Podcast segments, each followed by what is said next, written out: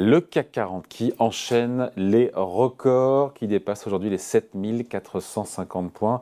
De là à dire que l'indice parisien est en lévitation, il n'y a qu'un pas que vous allez peut-être franchir. Bonjour Nicolas. Bonjour David. Nicolas Gottsman, chef économiste de la financière de la Cité. Alors déjà on se dit, euh, on passe rapidement là-dessus, mais que les turbulences de la crise bancaire sont totalement effacées pour les marchés financiers.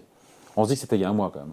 Oui, alors pour le moment, on attend toujours quand même de voir et de mesurer les effets que ça peut avoir sur le reste de l'économie. Euh, pour l'instant, on n'a pas vraiment de réponse par rapport à ça. On a simplement des déclarations de certains euh, gouverneurs des banques centrales. On sait que ça va avoir un effet, mais on sait également que plus ça va avoir un effet, plus ça va modérer le discours des banques centrales. C'est-à-dire qu'il y a un phénomène de compensation qui se perd entre les deux. C'est-à-dire que si jamais on a une contraction du crédit qui est due à la crise bancaire, on aura une réaction moins forte de la part des banques centrales qui vient compenser cette situation-là. Donc sur le marché, ça, euh, ça opère quand même euh, euh, cet effet. Ensuite, quand on regarde le CAC 40, si je regarde par, en, simplement de comparaison avec le S&P aux États-Unis, si je regarde avant la crise, euh, c'est-à-dire en février 2020, on est aujourd'hui 20% au-dessus de ce niveau-là, comme euh, l'est l'indice S&P. C'est-à-dire qu'on a une performance qui est quasiment équivalente entre l'indice américain et l'indice euh, français. En dollars, en euros, en quoi? Alors, ce qui est intéressant, c'est que justement l'euro-dollar est également équivalent. C'est-à-dire qu'on était à 1,10 10 au début de la crise, on est monté à 20, ensuite on est redescendu à moins de 1 sur l'euro, et là on est revenu à 1,10, au niveau le plus haut depuis un an Donc il n'y a pas d'effet change. Il n'y a pas d'effet change. Et donc on a une performance qui est similaire, et par contre, ce qui est aussi assez similaire, et là je pense qu'il y a quand même un profil très particulier pour le CAC 40, c'est évidemment que cet indice qui est formé notamment par des indices, par des, euh, valeurs qui sont représentées dans le secteur du luxe, du luxe, qui lui performe de façon assez exceptionnelle. On l'a vu avec les résultats hier euh, de LVMH. Hein. Voilà, de LVMH. On a aussi euh, Hermès, et c'est assez impressionnant de voir, par exemple, si je regarde par rapport à, février 2020, c'est-à-dire avant la crise Covid, LVMH a plus que doublé par rapport à cette période-là. Si je regarde Hermès, on a quasiment triplé sur cette, sur cette valeur. Donc il y a un phénomène qui fait que le CAC 40 est porté par quelques valeurs assez au niveau qui sont atteints aujourd'hui. Et ce qui est intéressant également, c'est de se dire on a aujourd'hui un contexte qui est inflationniste depuis euh, un an, un an et demi. évidemment, l'inflation, c'est des entreprises qui montent leurs prix, évidemment, donc ce qui permet d'avoir des niveaux de marge qui sont aujourd'hui records au sein de la zone euro. Donc cette, euh, les entreprises font face euh, certes à des hausses des prix de leur production, mais elles ont réussi à passer des hausses de prix qui sont plus importantes encore que cette hausse des coûts.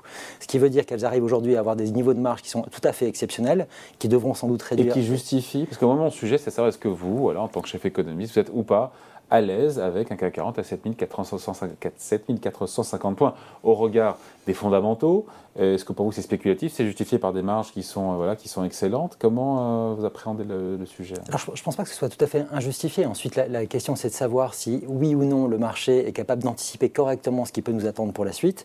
Ça par contre j'en suis euh, pas si sûr, c'est-à-dire qu'on ne sait pas encore exactement quel peut être l'atterrissage qu'on va avoir. Pour le moment, euh, le marché considère qu'on a plutôt un risque d'atterrissage en douceur principalement aux États-Unis, mais aux États-Unis, la situation est encore une fois assez différente parce que l'économie américaine est vraiment en situation de surchauffe et que si on a même un trimestre ou voire deux trimestres de récession, on peut avoir une situation qui simplement permettrait à l'économie américaine de revenir à son niveau à peu près euh, correct, à son niveau potentiel. Ce n'est pas le cas au sein de la zone euro, mais encore une fois, quand on regarde les valeurs qui sont représentées au sein du CAC 40 ou au niveau européen, évidemment, elles ne comptent pas sur la demande européenne, qui, elle, par, contre, est vraiment endommagée par ce qui se passe d'une part par le côté, euh, du côté inflation et d'autre part par l'action de la Banque centrale.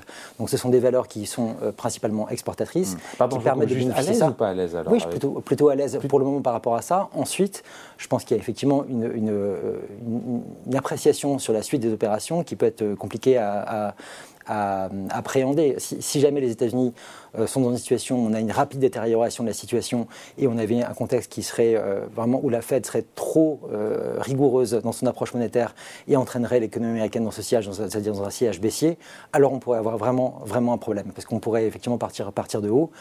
même chose en Europe où on peut avoir un problème. Donc, encore une fois, si on a un atterrissage en douceur, je ne vois pas pour l'instant de problématique majeure. Ensuite, on peut avoir effectivement une problématique, mais là qui est aussi difficile à appréhender sur à quel point les marges vont être attaquées euh, dans les prochains mois, les prochains trimestres et les prochaines années en Europe. Mais s'il y a moins d'inflation, euh, pourquoi est-ce que les marges seraient attaquées pour le coup? Ah bah, Si on a moins d'inflation, ça serait justement une capacité, euh, ça montrerait également que les entreprises sont moins en capacité de faire passer, les hausses de prix. Si on a des baisses de, de, vente en termes de volume, c'est-à-dire que la quantité de biens achetés par la population est moins importante, elles seront alors amenées à commencer à baisser leurs prix. Et alors donc là, on aura une problématique qui, qui interviendrait sur le côté, du côté des marges. Mais pour le moment, ce n'est pas encore le cas. Donc on a besoin de voir la suite, encore une fois, des On a la saison des résultats qui commence.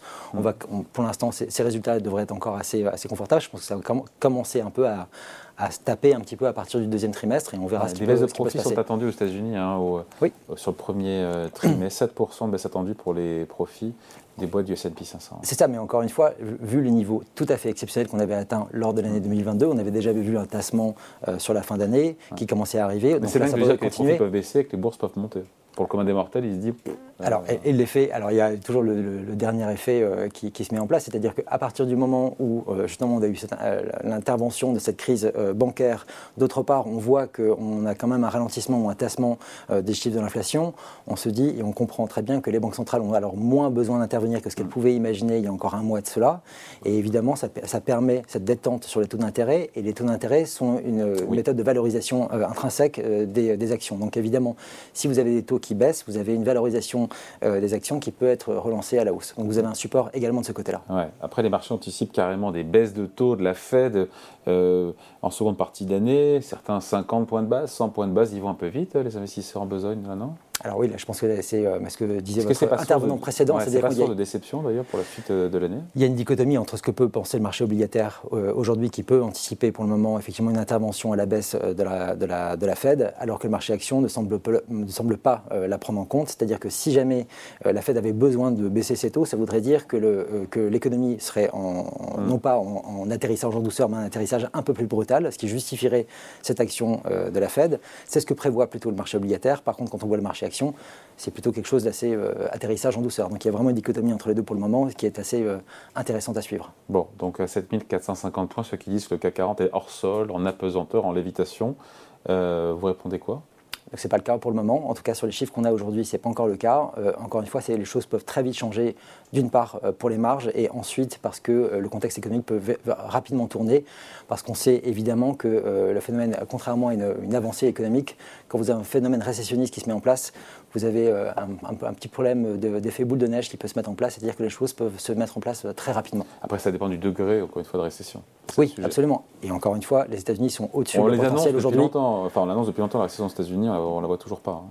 Oui, c'est ça. Et, justement, ça fait depuis euh, la pandémie que les chiffres américains n'ont cessé de surprendre à la hausse. Pourquoi ça changerait? Oui, pour, enfin, pour Parce le moment. que la, politique euh, monétaire de la Fed commence à produire ses effets. À euh. produire ses effets et que honnêtement, on n'a pas du tout euh, d'historique. Aujourd'hui, ça fait 40 ans qu'on n'a pas monté les taux de façon aussi violente que cela. Mm. on n'a pas d'historique qui nous permet de mesurer quel peut être l'impact effectivement de, ces, de cette hausse des taux. Les gouverneurs des banques centrales ne savent pas non plus si justement l'intégralité des effets qui ont été produits ont déjà eu lieu ou s'ils sont encore à venir. Et en fait, dans cette incertitude-là, ils ont besoin effectivement peut-être de, de, faire une pause lors de la prochaine, enfin de monter les taux de sans doute de 25 mmh. points de base lors de la prochaine. D'attendre et de voir. D'apprendre et de voir, d'attendre et de voir pour, pour essayer évidemment de ne pas trop endommager l'économie américaine si jamais il y avait un ralentissement qui se mettait en place. Allez, merci beaucoup. Point de vue signé Nicolas Gossman, chef économiste de la financière de la Cité. Merci. Merci à vous.